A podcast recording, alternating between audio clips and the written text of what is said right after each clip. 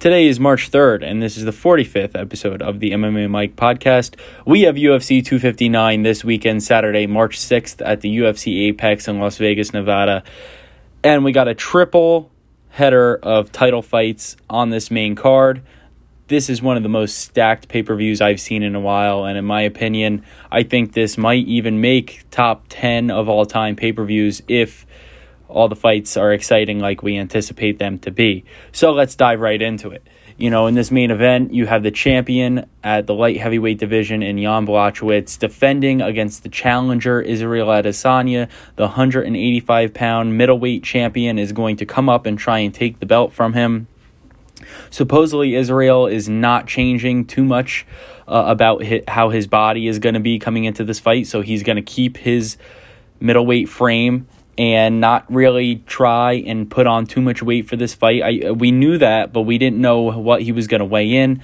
Uh, when he had an interview with Ariel Helwani, he said, you know, don't be surprised if I weigh in, you know, under 195 pounds. And, you know, he's going to fight at 205. So, you know, I think the night of the fight, he will end up being about 200 pounds. Uh, I think that's what he typically is when he fights at 185 but he's going to face a Jan Blachowicz, which is going, you know, Jan's going to be 225, 220 the night of the fight. So it should be interesting to see the size difference. I think it's definitely going to be very, very real.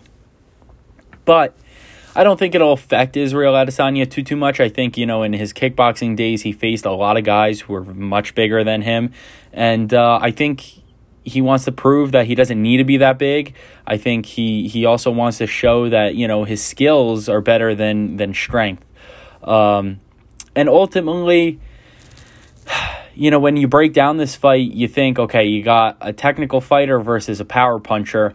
Jan has a lot of good skills. Don't get me wrong, and he's been an underdog, I believe, in in eight of his last nine fights or something like that or or maybe his last nine fights and uh, he's won eight of his last nine, something ridiculous like that. So you know he shows that he is a very live underdog and he always has a great chance. I think he is getting a little bit more respect in this fight since he is the champion. Uh, being you know not such a big underdog.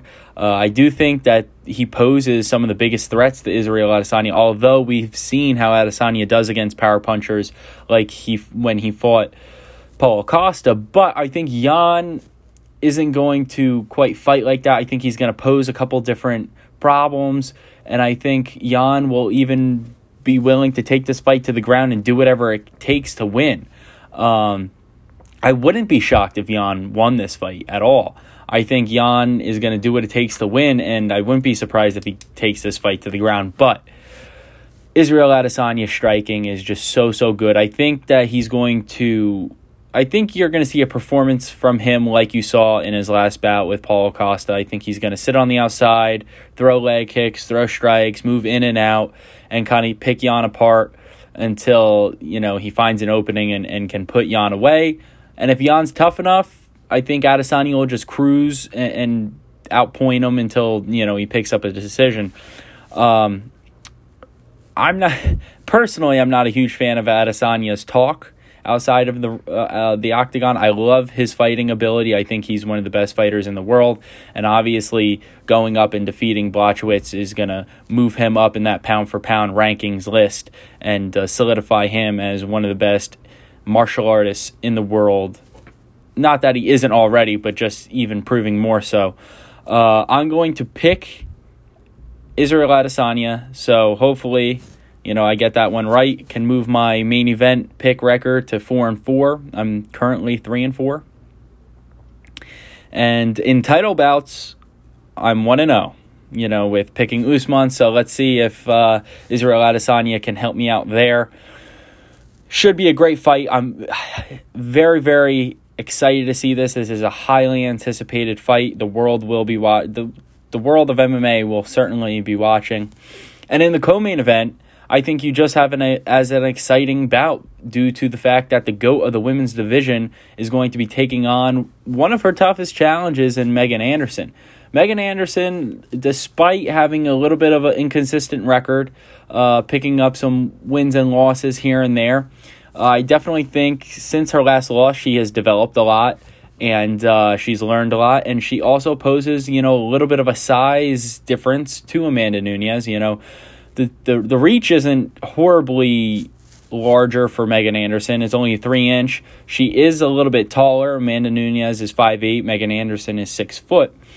Uh, I think that she's going to bring a little bit of a bigger presence, as in size, to Amanda Nunes. And I think that, you know, she's tough. I, I don't think Megan Anderson will do too well if Amanda Nunes puts her on her back. And obviously, Amanda has super good striking. Uh, but I don't think Megan Anderson is going to engage Amanda Nunes in a brawl type style, which is kind of what Amanda typically likes.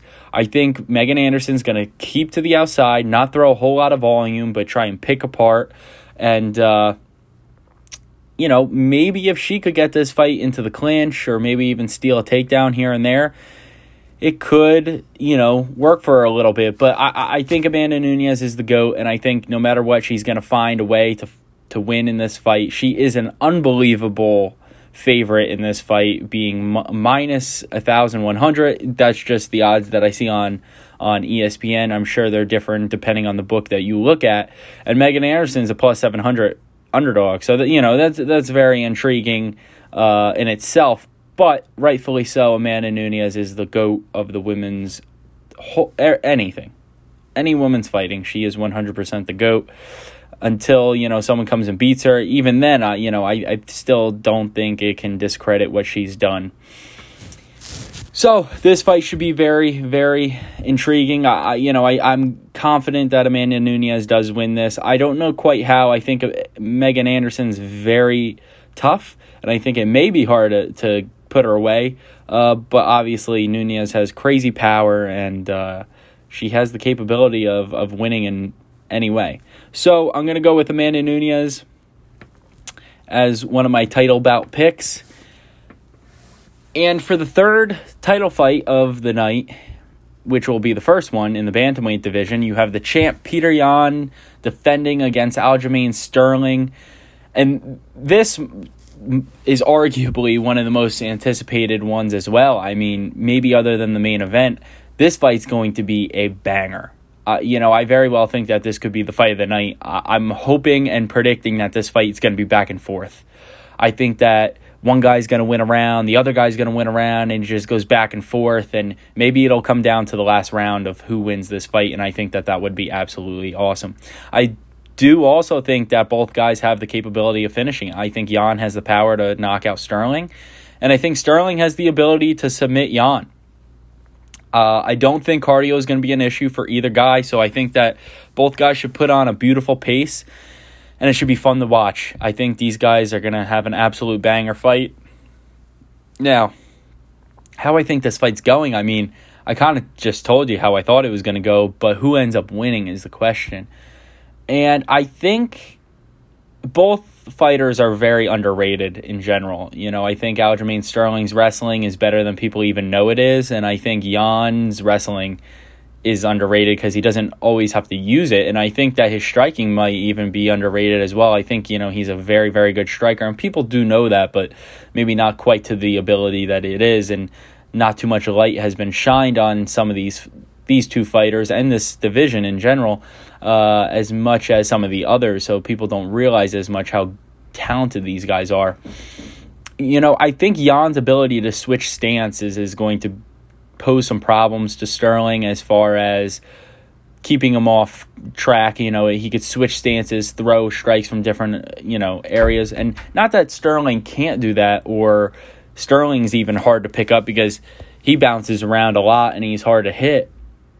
I just think that Yan, it's a tough one. You know, it could go back. I, I just, for some reason, have a feeling Yan's going to defend here, and uh, my pick is going to be Yan Now, I'm picking all champs to, to retain, and I I doubt that that actually happens, but you never know. You know, I think if there's any guy to, I should say, any underdog to win, I think the the highest. Um, chance would probably be Aljamain Sterling. Now, underdog, not challenger.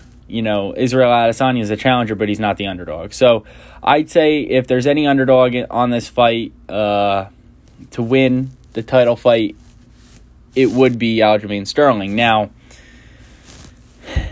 we will see. You know, I'm going to pick Yan, but I think I'm hoping and I think that this fight should be a back and forth fight, and uh, I'm truly, truly excited. Another fight I'm looking forward to. Now, this whole entire card is just absolutely stacked, uh, especially this main card. This main card is such a stacked main card. Um, and even the prelims, you know, you got a lot of fights on the prelims that could very well just be fight night cards in general. So, getting into the next fight in the lightweight division, you have Islam Makhachev. the the prospect and, and, and the training partner with Khabib Nurmagomedov is taking on Drew Dober. Uh, Islam is to be, is believed by Khabib and his team to be the next champion in the lightweight division. They truly believe this guy is good enough to beat everyone in this division, and we this is going to be you know the next big test for for Islam. You know he hasn't faced anyone too too crazy. You know he has had some tough fights and won some good fights. Don't get me wrong, um, but Drew Dober is definitely going to be his biggest challenge to date you know, you take a look at some of the guys that Makhachev has fought, you know, Ramos, Teixeira, uh, Johnson, Tibau, you know, no, no, no crazy, crazy names, if, you, if you're getting what I'm saying. So Drew Dober is obviously one of the bigger challenges. Now, we know Islam is a phenomenal wrestler, and he has very tight striking, whether people know it or not. Uh, he's got knockout power. He's just a tight fighter all around. And not meaning stiff, meaning just sharp. Uh, and he's but he's taking on a power puncher in Drew Dober who can brawl but has recently toned down and sharpened his skills. So this fight should be very interesting. I do believe that Islam should pick up this win.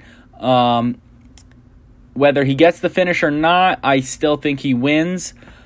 I do believe Drew Dober's tough, so this fight could go to decision. In the light heavyweight division to start off the main card. We're going to get a banger between Thiago Santos and Alexander Rakic.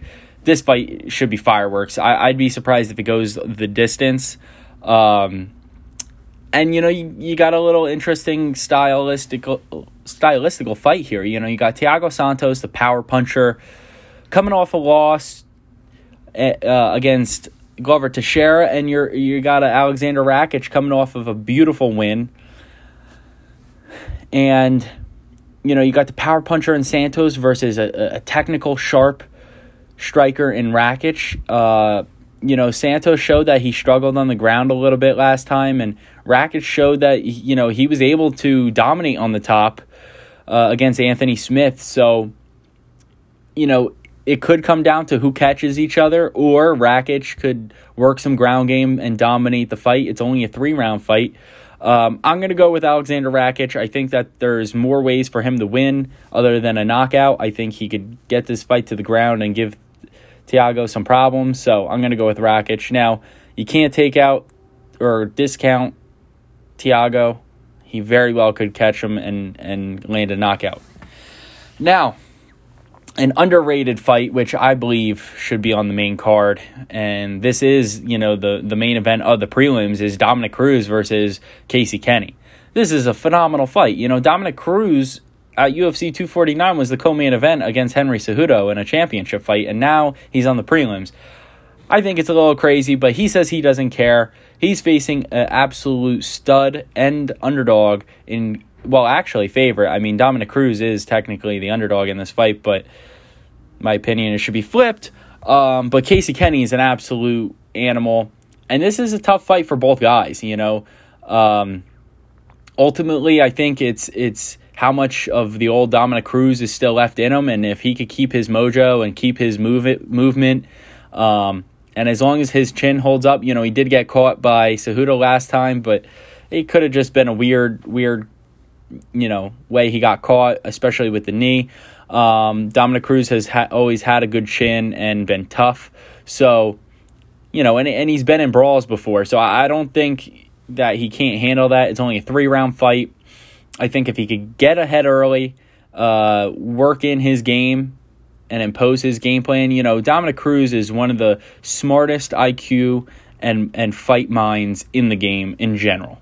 And, uh, you know, I'm not knocking Casey Kenney. I think Casey Kenney is very good and he's an up and coming guy.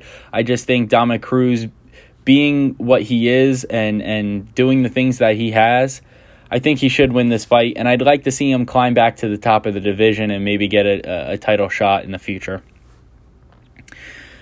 Bantamweight fight Song Yadong versus Kyler Phillips. I'm just going to give you guys some quick picks. Um, I think Song Yadong should win this fight. I think he's got great striking.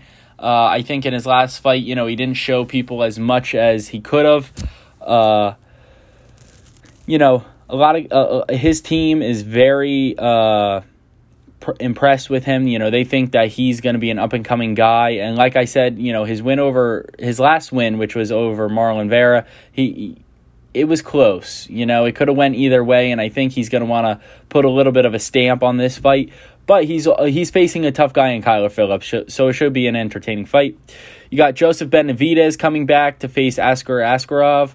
Askarov, obviously, we're looking to see him fight. Uh, but you know, you got to pull for Benavidez here. I think he's looking to just get a win and then retire. So we'll see. Um, but I'm hoping Benavidez can pull off a win and, and put a good stamp to the end of his career. You got uh, Bontorin versus Kai Kara-France. I'm going to pull with Kai Kara-France. Um, personally, I had him winning his last fight. And, uh, you know, that, that, that obviously didn't go the way he wanted. He ended up getting subbed um, by Brandon Royval. You know, it's the fight game. Uh, you got Tim Elliott versus Jordan Espinoza. That should be a good fight. Espinoza is the favorite there. I think it could go either way. Um, a couple other fights. Uh, you got Sean Brady, the undefeated prospect at welterweight, taking on Jake Matthews. I'm going to go with Sean Brady. I like that kid. I think he's got a lot in him. And then there's a couple other prelim fights, but those were the main ones I wanted to talk about. Damn, this card is absolutely stacked. I'm so excited. And now, you know, I gave you guys my breakdown. The only thing we could do is now watch the fights this Saturday. And uh, next week, I'm going to give you guys, you know, a little bit of a recap saying what should be next for the fighters. And um, yeah, man, super excited. Great card. Isn't the UFC great? All right. I'll catch you guys later. Thank you guys for tuning in.